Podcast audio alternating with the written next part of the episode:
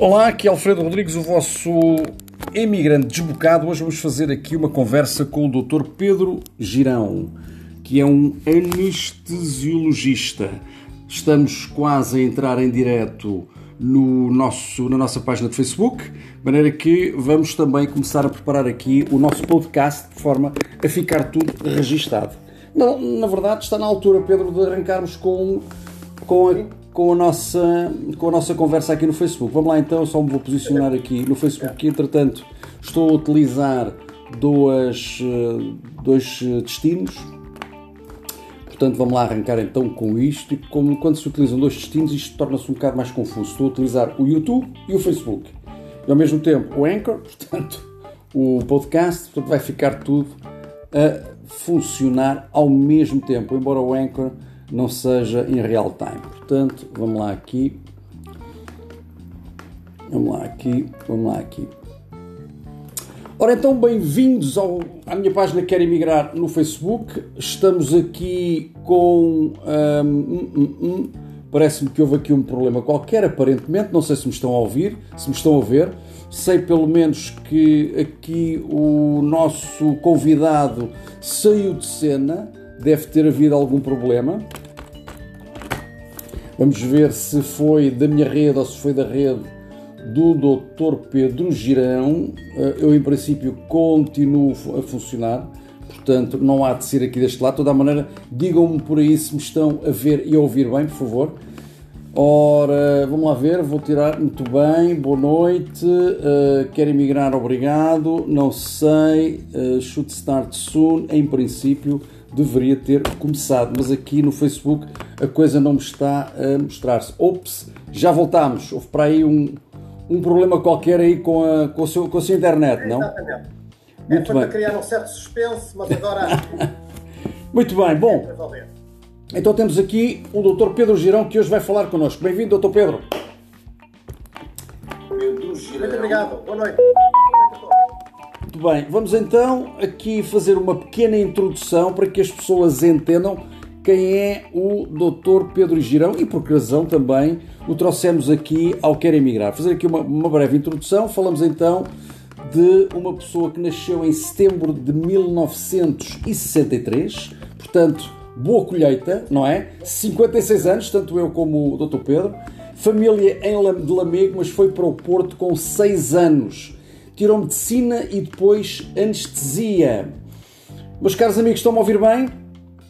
Estão-me a ouvir em condições? Digam-me aí de que, uh, de que cidade e país vocês estão a chegar enquanto eu vou falando aqui ou vou apresentando aqui o nosso convidado. Entretanto, tinha feito um curso de piano, tocou bastantes anos como acompanhador de balé e tinha também um grupo pop, pop rock, tendo chegado a gravar um disco na CBS Sony no final dos anos 80 e nós conseguimos ter acesso a esse, esse uh, eh, CD? Ah, eu acho que não.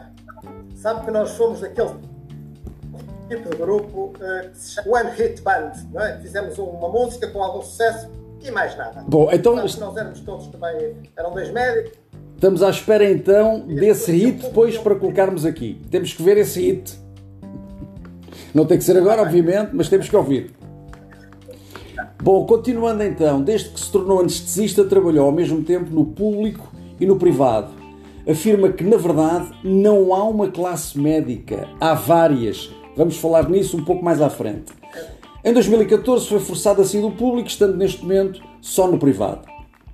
Em parte do tempo trabalha no grupo Luz Saúde, mas sem contrato, sendo assim completamente livre e talvez por isso se sinta mais uh, livre também para falar abertamente. Durante esta quarentena, mais precisamente a partir de 15 de março, praticamente parou de trabalhar durante dois meses. Vamos ver também depois como é que foi a sua vida durante esses dois meses. Como os anestesistas seriam preciosos para os doentes ventilados, não foram para a primeira linha, isto logo no início da pandemia. Segundo parece, muitas dezenas ou mesmo centenas de milhares de médicos europeus estiveram dois meses parados por imposição dos governos. Isto é um facto ainda mais notório nos países que tiveram pouco Covid, tal como a Alemanha, a Suíça, Portugal, entre outros. Sempre em contacto com os seus colegas europeus, vai tendo a consciência que estavam quase todos parados em casa à espera do tsunami que nunca chegou. Tornou-se então mais ativo no Facebook, tinha tempo para isso, obviamente, onde foi expressando a sua opinião, que ora era bem recebida, ora era alvo de ataques menos próprios por cegos seguidores do discurso oficial. Médico anestesista que se auto-intitula um médico com mensagem calmante. Doutor, fale mais sobre essa sua paixão pela música. Vamos lá saber um pouco mais sobre isto. Olha, a música, como em quase toda a gente, é genética, não é? Já vem da minha mãe, do meu avô e tal. E, e portanto, eu aprendi a tocar piano e, e, por um lado, é algo que, que acalma, que, que, é bom para, para complementar, que faz sonhar, que faz relaxar. Qual é a área, faz... qual é a, a, área musical que mais toca? Qual é a área musical que mais toca? Clássico? Não, eu aprendi música clássica, mas sinceramente não é tanto a minha área. Eu gosto mais mesmo é de pop, pop rock, anos 80, anos 90, eh, tudo que tenha piano, gosto. E música mais moderna Sim. também, desde que tenha piano. E pela nossa troca de mensagens, fiquei a saber que há alturas em que, não sei se mesmo uh, quando se está a preparar para fazer as suas cirurgias, mas não sei, já não me lembro exatamente em que contexto é que li que, que se punha a ouvir o The Dark Side of the Moon dos Pink Floyd. Ah, ah não, como agora todo mundo está num certo Dark Side sabe? Por isso é que eu fiz essa piada do Dark Side. Nós precisamos é do Bright Side hoje em dia, para nós, sabe? Sem dúvida, sem dúvida. Para compensar um pouco este Dark Side do Covid. Muito bem, sim senhor. Uh, ora, olá, boa noite. Já posso comunicar depois da mordaça do Facebook, diz o Fernando Gonçalves. Olá, doutor Girão. Um abraço incondicional deste seu amigo de Braga, académico, Croco Croco, não sei exatamente quem é o Croco. Conhece-o? Muito Sim, bem. Sabe, sabe Alfredo, uma coisa curiosa é que, como agora com a quarentena e esta paragem, eu comecei a ter mais tempo e, e tive, tive, durante algum tempo bastante no Facebook, de repente apareceram-me muitos amigos, que eu prezo muito, que, que partilham ideias e que, que, têm gostado de me, de me ler também, o, o, que de alguma forma me surpreendeu e me agrada. Agrada-me só porque realmente há uma, uma comunhão de ideias. É sempre bom nós sentirmos acompanhados. Sem dúvida alguma. É aliás, aliás, Uh, não é por acaso que eu trago aqui, eu trago aqui as pessoas que demonstram uma capacidade de não ter que seguir somente os discursos oficiais. Não quer dizer que os discursos, os discursos oficiais sejam sempre errados, não é isso. Mas quando no discurso oficial alguma coisa não bate certa, tem que haver pessoas com coragem e com credenciais que digam atenção que isto não está a bater muito certo. Vamos lá pensar todos juntos. Porque todos nós temos um cérebro, na verdade, não é? Portanto, não é pelos discursos que a gente lá vai. Muito bem. Então temos uma certa paixão pela música. Mas diz-me que continua a fazer música mais numa base de descontração, é isso? Sim, atualmente mais numa base de descontração e nos últimos anos, surpreendentemente, eh, em congressos. Em congressos? Então como é, como é que isso funciona? Vai tocando e vai falando, é isso? Descobriram, descobriram que eu tocava piano e, e então agora em congressos por esse mundo fora, devo dizer, um, tenho, tenho, ido tocar, falar, mas também tocar, que é muito interessante. É uma maneira interessante de, de, de ajudar a preparar as pessoas para, para, ouvir o que se tem a dizer. Muito bem, olha, já tem aqui uma prima sua a mandar-lhe um beijinho. Ah, é, é Cristina, eu já vi. Eu Cristina, já vi. muito bem, boa noite a todos. Riana Tazil. Marta Teixeira Lopes, boa noite, grande admiradora dos seus posts, nem sei sequer. E agora vou-lhe explicar como é que isto aconteceu, não sei se lhe, se lhe contei. Eu vi um post de uma das minhas amigas uh, com um texto feito por si, alegadamente feito por si.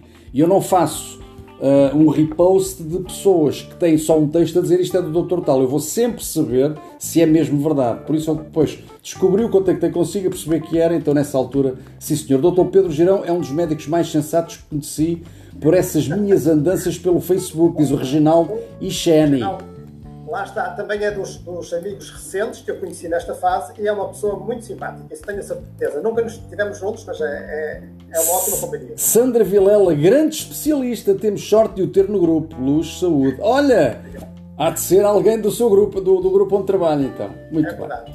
Bom, continuando então, vamos passar então à parte, a partes mais, mais sérias, digamos assim. Em determinada altura diz não há uma classe médica, há várias. O que é que quer dizer com isto? Olha, sabe que as pessoas. O ser médico é uma coisa que marca muito as pessoas. Uh, marca muito a ideia que tem de nós. Quando dizem, ah, é médico, as pessoas têm já um certo preconceito, uma certa ideia dos médicos. E nós, quando nós médicos falamos entre nós todos, no Facebook ou noutros sítios, torna-se muito evidente somos muito diferentes. Há pessoas com objetivos muito diferentes na vida, pessoas com maneira muito diferente de encarar a medicina, de encarar os doentes. E então há, há muitos grupos que se estabelecem. Por isso é que é tão difícil, mesmo em termos sindicais, uh, unirmos-nos, porque os objetivos são muito, muito diversos. Na verdade, basta pensar que um, um, um médico de um centro de saúde, ou um anestesista, ou um psiquiatra, em termos de conceito e de prática, não tem nada a ver. O que fazem, o modo como contactam com os doentes e tudo. Modo, uh, na prática, não somos bem uma classe porque não somos uma classe unida. Ao contrário do que as pessoas pensam, dizem, ah, são muito corporativos. Bah, todas as classes são corporativas de alguma maneira. O que não somos é unidos, isso é um facto, porque temos objetivos muito diversos. É por isso que eu costumo dizer que não há uma classe médica, há várias. Ontem, ontem não. Há uns dias atrás tivemos aqui o Dr. Diogo Cabrita que me fez uma, uma, uma revelação para mim escandalosa, perfeitamente escandalosa. Que foi o ordenado que ganha um médico, um médico cirurgião com 36 anos de, de exercício uh, no público. Uh, e, e, o valor que ganham em horas extraordinárias. Verdadeiramente escandaloso. Só isso demonstra a forma como os médicos, normalmente, pelo menos em Portugal, são tratados, porque nos outros países eu não acredito, eu não posso crer. Isto até me parece. Eu, quando ouvi o, o doutor Diogo Cabrita falar desta área e de uma forma perfeitamente descontraída, uh, eu, eu, só me fez lembrar, pá, eu, eu dá-me ideia que estou a viver em Cuba ou na Venezuela, mas espera aí, este homem vem de onde? Portugal? Não faz mais sentido. Pessoas que têm que abrir doentes, têm que os, os arranjar, os consertar, têm que ter os conhecimentos científicos. Vocês são cientistas, são considerados cientistas, e mesmo assim têm umas, uns ordenados verdadeiramente escandalosos. Escandalosos de baixos, obviamente, de baixos.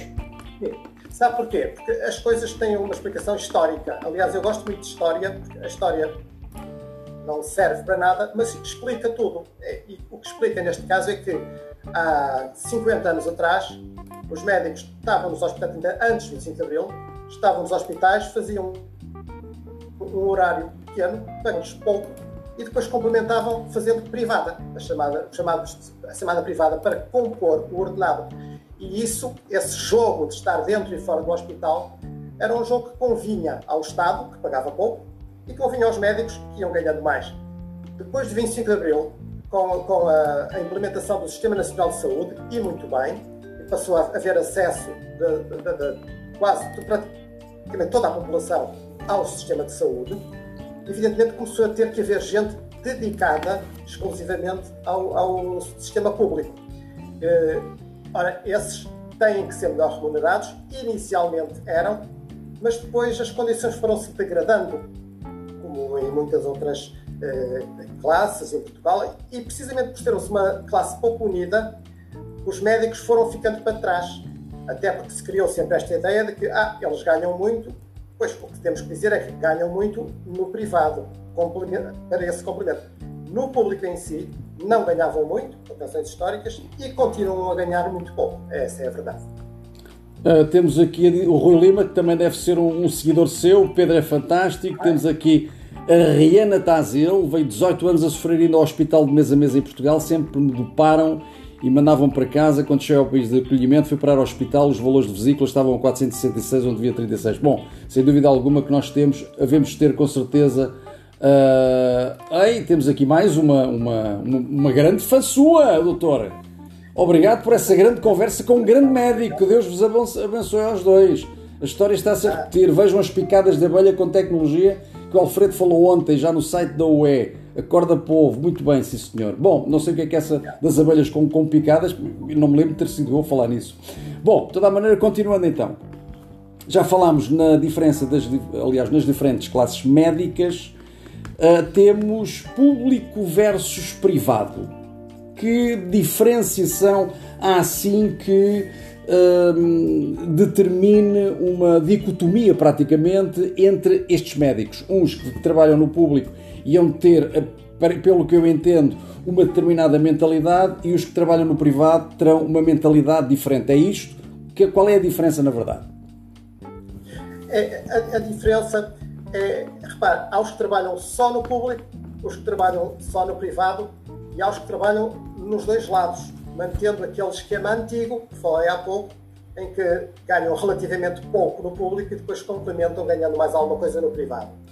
Mas a diferença maior, se quiser, isto é, é sempre um bocadinho discutível e não é muito falado, mas a diferença maior é que um médico no sistema público, para além de ser tão médico como todos os outros, todos são iguais né, e todos têm a mesma, a mesma vocação e a mesma, a mesma, a mesma missão de servir, servir o doente. Pelo menos têm a mesma formação, não é? Tem a mesma formação, exatamente. A verdade é que um médico no público é um funcionário público e que ganha ao mês, ou ganha pelo, pelo, que, pelo seu horário independentemente daquilo que faça. E muitas vezes no privado os médicos ganham hum, conforme o que façam. É por objetivos, não é? Por objetivos, exatamente. Portanto, eh, a parte um bocadinho perversa disto às vezes é quando, e, e, e, é uma coisa que vamos falar mais à frente hoje, eu sei que me vai perguntar isso, é quando neste tipo de situação as pessoas que estão no sistema público sabem que quer façam mais ou quer façam menos, é-lhes igual. Exatamente. Portanto, a, a, perversidade, às vezes, do funcionário público, seja médico, seja outra coisa qualquer, não é isto que está em causa, é o saber, eu quero faça melhor, quer faça pior, quer faça muito ou pouco, vou ganhar o mesmo no fim do mês. É, aliás. É, meu... Isto é muito português, até, sabe? Em Portugal isto está muito, às vezes, esta mentalidade. Exato, aliás, hum, é uma forma de controlar a sociedade no sentido dela não evoluir, é uh, sistemas políticos que paguem a todos o mesmo, ninguém ganha mais por fazer mais, nem ganha menos fizer menos, ou seja, uh, nivela-se por baixo e as pessoas não, são, não se sentem sequer motivadas nem desafiadas para atingirem o seu máximo potencial. É um dos, uma das eh, enfim, e nós sabemos que há regimes políticos que funcionam desta maneira, mas eu não quero entrar agora na política, embora saibamos que funciona assim. Aqui no Luxemburgo eh, deve saber que não temos serviço público, todas as clínicas são privadas e todas as nossas despesas com a saúde é reembolsado. Latrogénia era importante abordar. Latrogénia, não sei, não faço ideia, demonstra aqui a minha ignorância. Iatrogenia. Iatrogenia. Isto é o quê? A iatrogenia é quando uh, o próprio ato médico ou, ou, ou, os fármacos, portanto, os remédios que se tomam ou as atitudes do médico acabam por prejudicar o doente. Ah, eu conheço isso é nocebo. Ou seja, darem alguma coisa a um. Aliás, darem instruções ou informações a um paciente no sem, sem, talvez que não, tiver, não tenha esse, esse objetivo, mas que depois no final vai ter como resultado a pessoa adoecer ainda mais ou até morrer, levarem-no levarem à morte. Mas por acaso tenho uma pergunta para si, que eu não, não registrei aqui, mas vou-lhe lançar já, porque é uma, é, é, digamos que é uma curiosidade mórbida que eu tenho. Eu li aqui há uns tempos atrás, e sobretudo falando consigo que é anestesista, li aqui há uns tempos atrás que há casos, não sei se alguma vez lhe aconteceu, mas que há casos em que as pessoas são anestesiadas, elas ficam completamente paralisadas, mas conscientes e, inclusivamente, ao nível da dor, sentem tudo. Isto é mesmo verdade? Uh, é. Temos que dizer, é. Uh, é algo que, que é raro, mas que pode acontecer. Quer que eu lhe explique porquê? Diga, diga. Então, olha, é assim, o mais habitual, uh, há muitos tipos de anestesia mas então vamos aqui revelar o segredo culinário da, da receita normal da anestesia. E o mais habitual é as pessoas serem adormecidas com aquele remédiozinho na veia, não é? Aquela injeção. Sim. E, mas esse remédio habitualmente é um remédio que, que dura 5, 10 minutos a atuar e depois o seu efeito desaparece. E portanto, para o doente continuar a dormir, só há duas hipóteses. Ou continuamos a dar mais doses de remédio aos poucos, o que é pouco prático, ou pomos uma máquina a dar esse remédio, também há quem goste, ou então o mais frequente é ligamos um gás. Ou seja, o gás vai manter a pessoa a dormir. Ora, o que é que acontece? Repare, eu pus o doente a dormir, dei os remédios iniciais e o doente está a dormir, vamos começar e, entretanto, eu tenho que ligar o gás, como é evidente. Mas antes de ligar o gás, alguém me chama para qualquer coisa, doutor, há um doente grave ali, aconteceu. Ou seja, às vezes há uma quebra da rotina e pode acontecer que esse ato, que é muito simplesmente ligar um botão, tenha ficado esquecido. É só, é só nessa situação que isso acontece?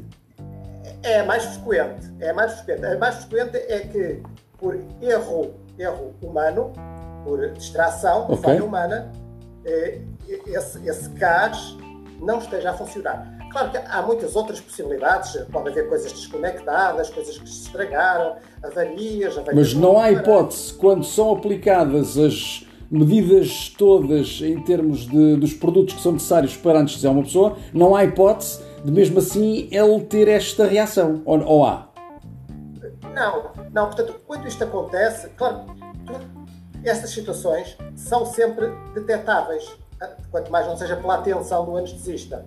Modo que, em geral, quando isto acontece, há sempre algum comprometimento de, de, uma certa componente de erro humano, compreende? Ok. Portanto, o que, o que costumo dizer é assim: isto é tão fácil como atravessar uma rua, sabe? Se olharmos para a direita, olhamos para a esquerda, não vai acontecer nada.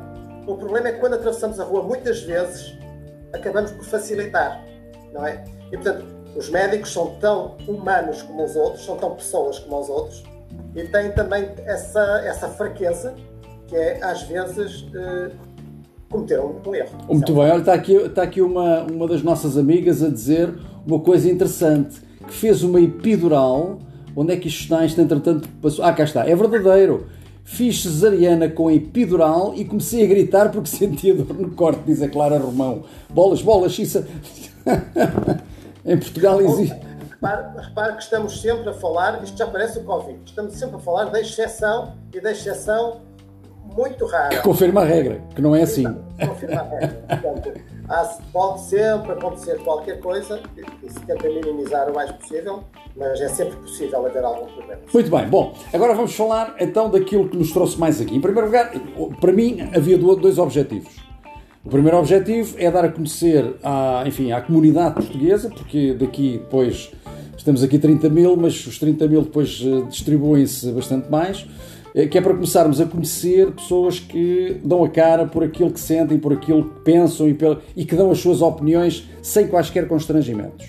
Em primeiro lugar, ou seja, criarmos de uma vez por todas aquilo que os alemães já estão a criar. Não só os alemães, os espanhóis também, que são grupos de médicos que se chegam à frente e que dizem isto está errado.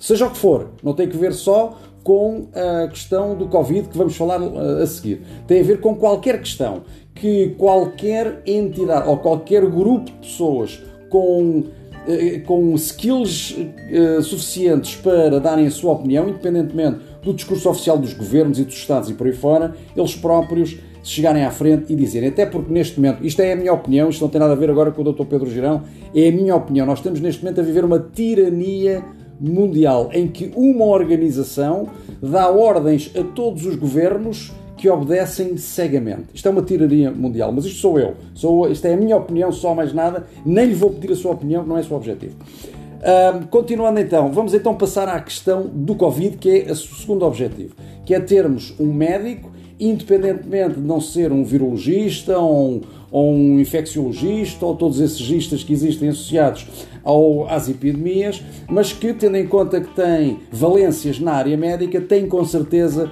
conhecimentos mínimos e com certeza que vai interagindo com outros médicos para irem discutindo a parte técnica da implementação de medidas, no sentido de, em primeiro lugar, perceber o que é que isto é realmente, que é importante, obviamente, não é só dizer ah, a OMS diz que isto é uma pandemia, pronto, é uma pandemia. Eu acredito que vocês falam entre vocês e analisam, isto por um lado, e em segundo lugar, analisarem as diferentes medidas que vão sendo tomadas no sentido de evitar que uma tragédia grande se, se crie. Portanto, vamos começar a primeira. A primeira parte é temos mesmo uma pandemia nas nossas mãos? O que é isto que, está a, que se está a passar?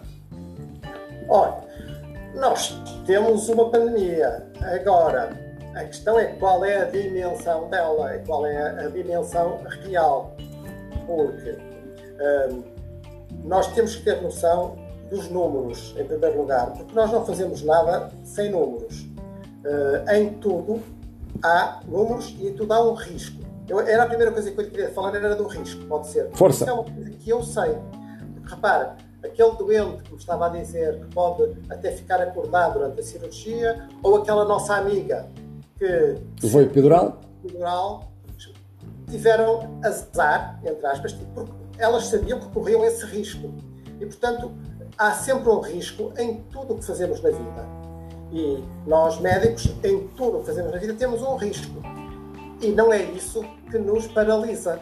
Claro. Porque nós sabemos que se em 100 casos 99 corre bem e um corre menos bem, não vamos deixar de fazer os 99 casos que correm bem. Pronto. E não é só isso, já agora fazendo um complemento, dando um complemento, eu sou a minha área, sobretudo na área, na área da informática, e nós sabemos que a melhor forma de evitar uma, um hacking nos nossos sistemas é não termos ligação ao exterior. É a única hipótese. É a única hipótese. Agora, nós ou queremos trabalhar com o exterior ou não queremos. Portanto, repare, se nós temos aqui uma doença que realmente se espalhou por todo o mundo, e nesse sentido é uma pandemia, porque realmente detecta-se em todo o mundo, hum, a questão é qual é a sua relevância. Sim? E, portanto, o que nós vemos, e a análise geral que se faz agora que passaram estes meses e que se mantém mais ou menos ao longo destes meses, é é que nós não sabemos a real, a real uh, perigosidade disto. Porque os efeitos que nós observamos em diversos países são completamente diversos. Nós não conseguimos ainda perceber porque é que nos países há mais, porque é que noutros há menos, porque é que nos países havia muito e de repente há pouco, porque é que nos havia pouco e agora há muito, por exemplo, agora Israel, por exemplo, porque é que na Suécia, que quase não fez nada, agora está quase a zero, porque é que na Itália e em Espanha foi como foi e cá não foi, etc. Tudo isto é do domínio do inexplicável. Não é? Nomeadamente, é do domínio do inexplicável como é que os países até mais, mais ricos ou com melhores sistemas de saúde tiveram desgraças, entre aspas, maiores. A, a, a primeira observação que eu faço quando vejo isto tudo é dizer humildemente: eu não sei. E aliás, sabe, nós no Facebook estamos cheios de ver pessoas que sabem tudo. Sabem tudo. E nós temos de ter a humildade de dizer: Eu não sei, eu estou a aprender. Portanto, eu, como médico, também estou a aprender com isto tudo. Agora, o que eu tenho a certeza é de uma coisa: os números são baixos. Para, em Portugal é 0,017% da população foi, que, tem, que tem uma fatalidade. O número é baixíssimo. A ideia em que eu tenho insistido é que há coisas muito mais relevantes para a nossa saúde pública, há riscos muito maiores para a nossa saúde. Então, mas espera lá, fazendo agora aqui uma pequena intervenção. Vamos lá ver.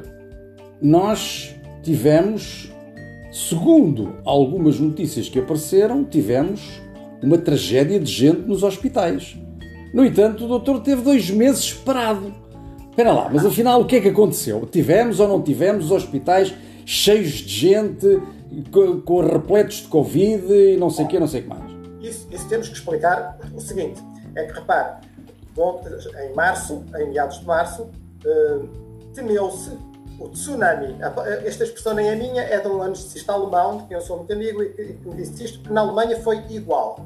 E portanto pensou-se: isto vai ficar inundado, vai ser como a Itália, na altura Itália era uma tragédia, e portanto vamos fechar tudo e vamos ficar à espera do Covid. Portanto, a atividade normal, o que nós chamamos de atividade programada, a rotina, se quiserem, parou. E, portanto, repare, ficamos só com os médicos para o atendimento do Covid durante algum tempo. Todos os outros médicos, que são a maioria, e muitos anestesistas também estavam nessa, nessa, nessa fatia, pararam, não podiam trabalhar. Portanto, então, mas vocês tinham cirurgias marcadas, não tinham? Sim, anulou-se tudo. tudo então, e nenhum médico, aliás... Na altura, repare, na altura o, a, a, lógica de se anular foi temos medo que estes doentes fiquem infectados certo. no hospital. Portanto, certo. Isto fez sentido, fez algum sentido. Na sua área, na sua área, como anestesista, eu acredito que uh, faça anestesias a todo o tipo de pacientes, não é só um determinado tipo. Ou seja, eu acredito, eu acredito que hajam médicos especialistas na... Tipo. na prática, como calcula, depois acabamos por estar mais direcionados para uma área ou para outra até porque podemos estar em todo sítio e, e, trabalhamos mais com umas pessoas ou com uns hospitais ou numa determinada área. Naturalmente há uma subespecialização. Então, deixe-me fazer aqui algumas perguntas mais de acordo com a sua atividade. Primeiro, tem conhecimento de algumas situações em que, pelo facto de se terem anulado cirurgias, pacientes tenham morrido entretanto? Olha, eu não posso estar aqui a dizer morreram pessoas por causa disto. Posso falar da minha experiência. Certo, é isso, é isso. É. E na minha experiência é assim: nessa fase inicial, a suspensão de toda a atividade não urgente fez o sentido que fez, porque ninguém é, é adivinho, ninguém é bruxo, e portanto as pessoas optaram por uma situação de prudência, se quiser dizer, podemos dizer que era exagerada, atenção, mas uma prudência dizer vamos fechar tudo porque vem aí o tal tsunami. Vocês tiveram ordens superiores do Ministério da Saúde, não é? Não tinham hipótese. A questão é, começou a passar tempo e o tsunami não vinha. Repara, o tsunami já passaram cinco meses e não veio. Já há muito tempo que se diz, talvez em outubro, não é? Talvez com o inverno. Continuamos a não saber, mas é uma, é uma possibilidade, não posso dizer que não seja. A questão é, não podemos manter os doentes até outubro ou até dezembro ou sem tratamentos de rotina. E embora muitos hospitais e muitas áreas tenham retomado a atividade de rotina e não urgente a partir de maio, digamos assim, ou seja, pararam os tais dois meses, na verdade, a muitos níveis, muitos hospitais e muitos sistemas de saúde em Portugal não retomaram essa atividade. Portanto, é, esse é que é o problema. O Mas não problema retomaram é... porquê? Desculpa? Porquê é que não retomaram? Por decisão dos hospitais ou por decisão do Ministério da, da Saúde? As duas coisas porque o Ministério da Saúde dá indicações genéricas. O Ministério da Saúde, inicialmente, falando, por exemplo, dos cuidados primários, ou seja, os centros de saúde, os médicos de família, o Ministério da Saúde deu ordens para, até 31 de agosto, isto já deu estas ordens em maio, até 31 de agosto, limitar as consultas, limitar o contacto com os doentes. E essa ordem, agora recentemente, foi estendida até 31 de dezembro, ou algo semelhante. Que loucura!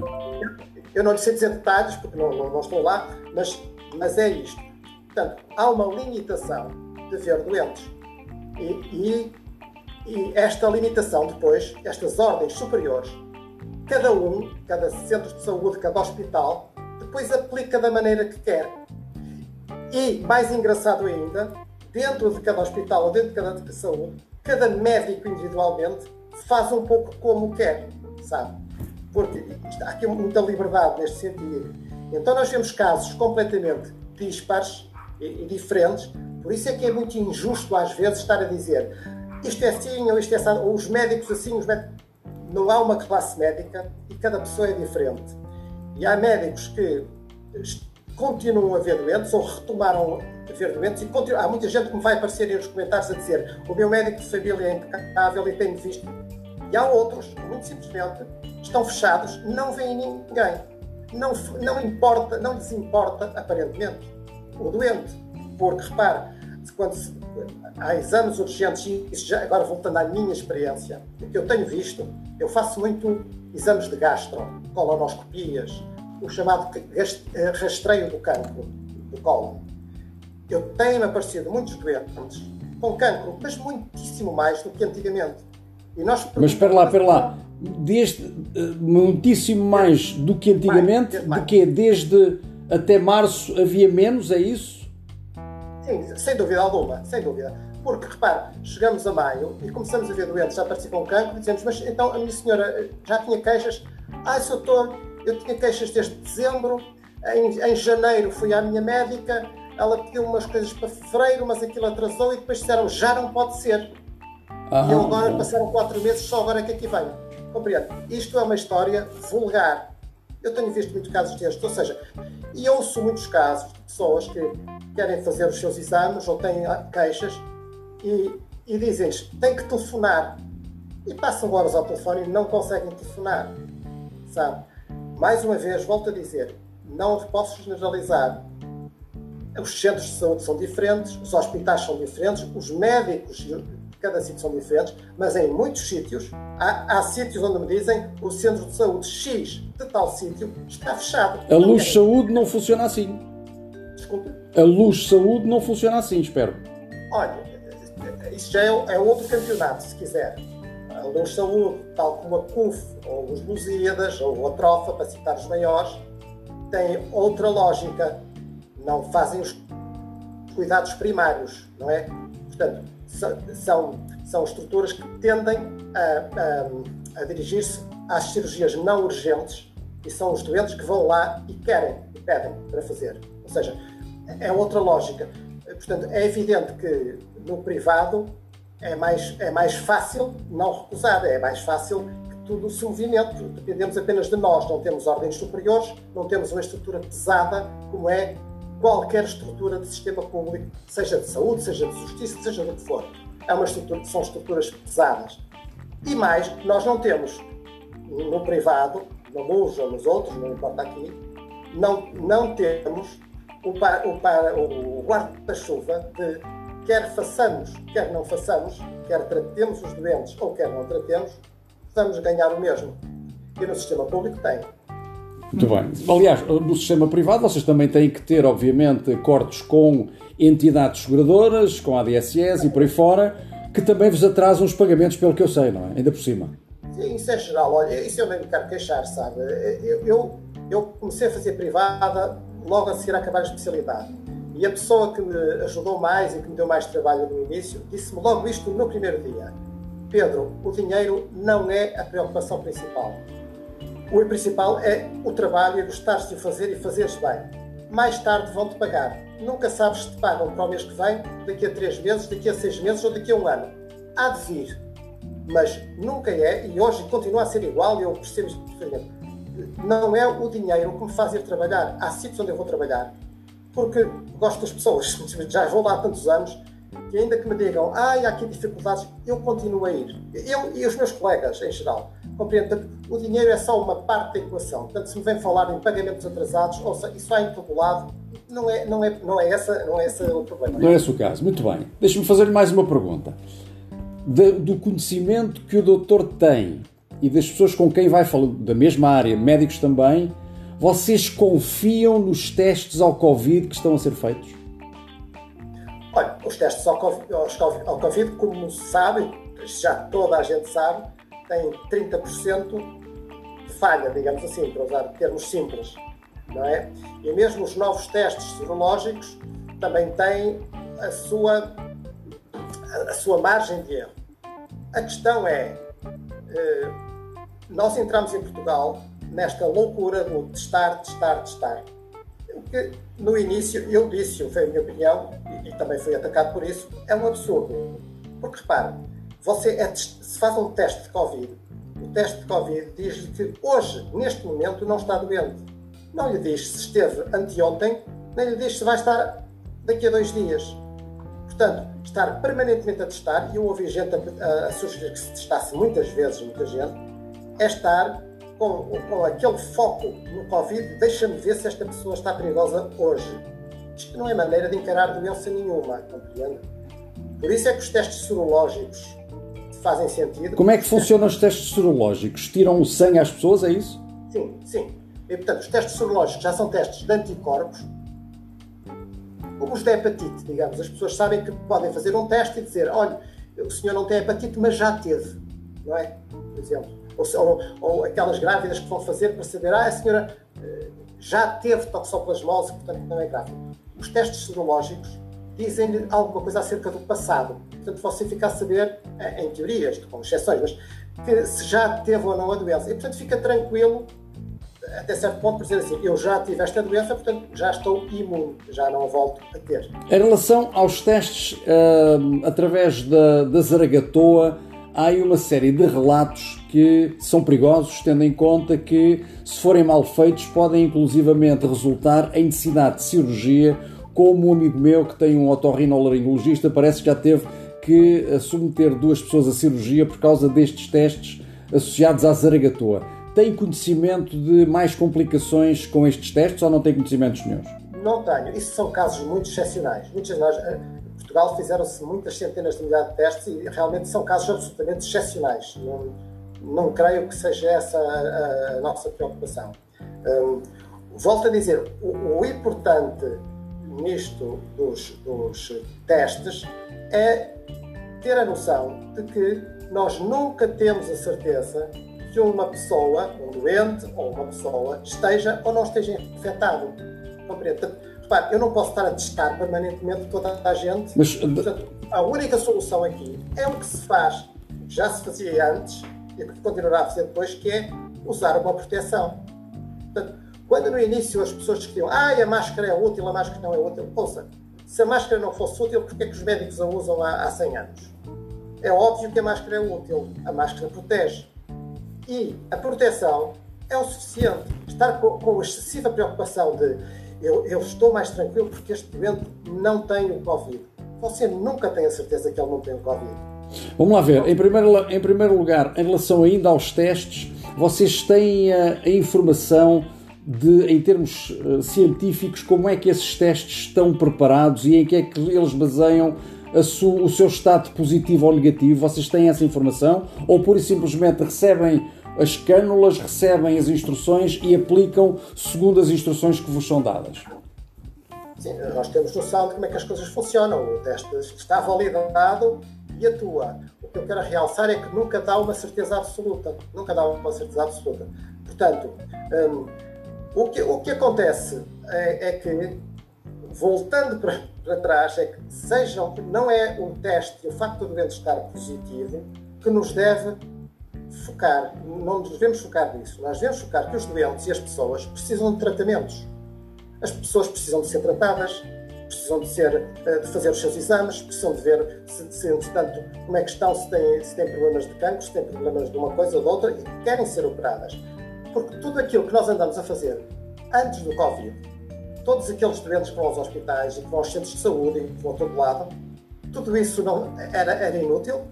Tudo isso era, era para quê? Era uma brincadeira? Não era, era muito útil e era básico, era importante. E agora já não é. E não é porquê? Exatamente, portanto, houve nitidamente, houve nitidamente o resultado negativo para uh, o tratamento ou o acompanhamento e a profilaxia de doenças como era feito antigamente, a partir do momento em que veio esta dita pandemia. Conhece alguma situação? Agora, mais uma pergunta associada mais com o seu conhecimento.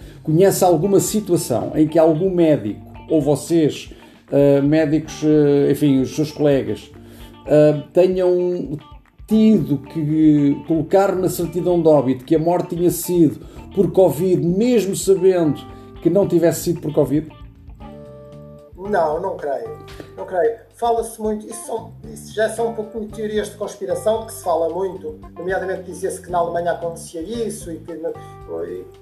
Eu, eu acho que, sinceramente, eu não acredito nessas teorias de conspiração cá.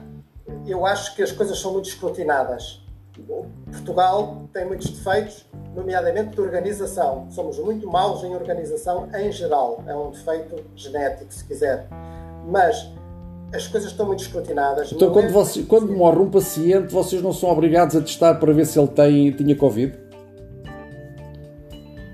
Sim, isso, isso faz, sim. sim. Ou seja, mas neste não, momento mas... vocês fazem um teste relativamente a um vírus, mesmo sabendo que, ele, que, que esse paciente tinha morrido de um cancro qualquer. É a mesma coisa que no passado uma pessoa quando morresse se fizesse o teste para ver se ele tinha o vírus da gripe. Sim, mas o médico tem a liberdade de, de, avaliar e descrever o que é que se passou realmente. Portanto, eu não vejo que as pessoas estejam pressionadas para dizer. Não, não digo que sejam pressionadas. Eu não digo que sejam pressionadas. Eu digo é isto. Quando um paciente morre, vocês são obrigados, a, penso que eu penso eu agora por procedimento standard, mesmo assim fazer-lhe o teste para, para ver se ele tinha o vírus uh, SARS-CoV-2, certo? E vocês têm que pôr no relatório que fazem se ele tinha ou não tinha o vírus SARS-CoV-2. Sim. Ou seja, quem faz depois a análise estatística desses resultados é que vai dizer se, esse, se essa morte era por Covid ou não, certo? Eh, eu creio que não. A causa de morte é estabelecida pelo médico. A causa de morte nunca é estabelecida num laboratório ou a, ou a posteriori. Esses, esses dados da infecção entram para as estatísticas gerais para dizer este era mais um caso positivo. Compreende? Agora, não é um outro agente Está-me a dizer que tem a certeza que, na, que, quem faz as estatísticas, já de ser na Direção-Geral de Saúde, que fazem depois a recolha estatística, quando veem que um doente que morreu na sua, enfim, na sua prática, na prática de um colega seu, e que vocês identificaram que ele tinha o Covid, porque foram obrigados a fazer-lhe um teste e identificaram o tal strand DNA que identifica que ele teria, tem um Covid, que não se sabe de onde é que vem esse strand de DNA, como sabe com certeza. Portanto, identifica se tem para lá um strand qualquer de DNA que agora é identificado como Covid, não tem a certeza se depois no tratamento estatístico ele vai ou não, ou não vai ser identificado como tendo sido uma morte por Covid. Não, eu, eu não acredito. Pronto, não, não acredita, ok. O que fica registado como, como causa, causa de morte, a causa de morte é estabelecida a nível da certidão de óbito, que é um sistema informático, e, e portanto isso fica estabelecido. O facto de ter eh, de ser detectada a posteriori que a infecção de Covid é uma coisa que vai funcionar. Sabe que está aqui a dizer o Paulo Couto, está aqui a dizer o Paulo Couto, eu já tinha visto isto. A DGS disse que o que contava era o evento terminal e não a causa. Donde é muito possível que aquilo que nós estamos aqui a discutir tenha exatamente como resultado isso, que é morreu de cancro, mas tinha o Covid, é morte por Covid. Morreu de. suicidou-se, mas foi detectado que tinha o Covid, é morte por Covid. Portanto, eu não tenho dúvidas disto, sinceramente, eu não tenho. Um, olha, a doutora Graça Freitas admitiu isso, não é verdade, doutor? A própria doutora Graça Freitas admitiu isso e eu lembro-me também de uma conferência de imprensa onde ela um, admitiu isto. Está aqui também, se morreu de ataque cardíaco e estou positivo no certificado de óbito, põe na estatística da Covid-19. Portanto, uma coisa interessante de se fazer, sabe o que era? era os próprios hospitais e vocês também médicos terem o controlo das, de, enfim, do, do, de toda a, a estatística que está a ser feita para identificar de que, de que causa morreu um determinado paciente, a partir daquilo que é dito sobre o vosso, o vosso uh, hospital. Ou seja, quando uma estatística aparece, eles dizem houve, sei lá, 200 pessoas que morreram de Covid. Eles têm que identificar, deviam identificar, não têm que identificar o nome das pessoas, obviamente, mas deviam identificar de onde é que essas mortes por Covid, de que hospitais é que isso vem, para vocês poderem confirmar que aquilo que dizem para cima é aquilo que está a ser tratado, que, é, que está a ser tratado da forma mais adequada. Ou seja, como isto é tudo, são números que nos dizem, que nos dão, sem vocês poderem fazer o controle, vocês não sabem o que é que, o que, é que se está a fazer com estes números. Esta é a minha, a minha percepção. Eu, eu, eu compreendo o que quer dizer e concordo. Agora vou-lhe vou já dizer uma coisa. Mesmo que esses números estejam um bocadinho inflacionados. Um bocadinho ou muito. um bocadinho ou muito. Eu, eu, eu, eu vou dizer é o seguinte: mesmo que estejam inflacionados, são números baixíssimos. Portanto, eu volto a dizer, o mais importante é focarmos para fora do Covid. Para fora do Covid. Você viu no, texto que, que, que o fez convidar-me, eu elenco o, o, número de mortes por dia, que em Portugal são 300, morrem 300 pessoas por dia, e das quais morrem 5, 6, 8, 3, 2 por Covid. Então e as outras 290? Certo. Morrem de alguma coisa. Certo, Mas, certo. Neste momento, essas, pessoas, essas 290 não passam no telejornal e muitas das causas que as levam a morrer estão desprezadas. Mas, ó doutor... E, portanto, repara, o que acontece é o seguinte, o que acontece é que agora fala-se que em julho morreu muito mais gente do que é habitual nos meses de julho dos outros anos. E eu... E faz sentido. Temo, temo, suspeito que isso vai continuar. Porque, repara, as pessoas não estão a ser tratadas. E, portanto, por causa de uma coisa que tem uma incidência muito baixa, muito, que é um risco. Ouça, o Covid mata gente, ninguém nega isso. O Covid tem o seu perigo, mas é um risco baixíssimo comparado com outras coisas que matam muito mais. Ora bem, Portanto, por isso... do Covid. Mas agora, agora vamos pensar os dois em conjunto. Há aqui nitidamente uma, uma, uma má aplicação dos cuidados de saúde aos cidadãos, nitidamente. Porque se nós estamos a colocar em causa, em perigo, os cidadãos relativamente a todas as outras doenças que o doutor identificou muito bem e que estão a morrer muito mais do que o Covid, isso não é referido. E se se sabe, estamos nós aqui os dois a pensar, e se se sabe que a identificação das causas de morte provavelmente, não há de ser só uma ou duas que eles fazem isso, provavelmente é sempre, desde o momento que seja identificado o tal strand de DNA associado ao Covid, passam a ser as causas identificadas no final pode haver aqui nitidamente uma conspiração verdadeira, mas não é uma teoria. e nem é por parte de pessoas que são fora de, dos, dos, governos e dos Estados e não sei o quê. Porque a questão é esta. Grande parte, da, grande parte da conspiração, sabe, é a conspiração dos média. Os média, os jornais, as televisões, vivem da desgraça. Se não for desgraça, não vende. Ouça, portanto, grande parte desta manipulação a que estamos sujeitos há quatro meses eu, eu, não direi, eu não gosto muito de falar do governo, porque a gente começa logo a falar de política, isto e aquilo. Eu, eu tenho perfeita noção de que há muitas coisas mal a esse nível também.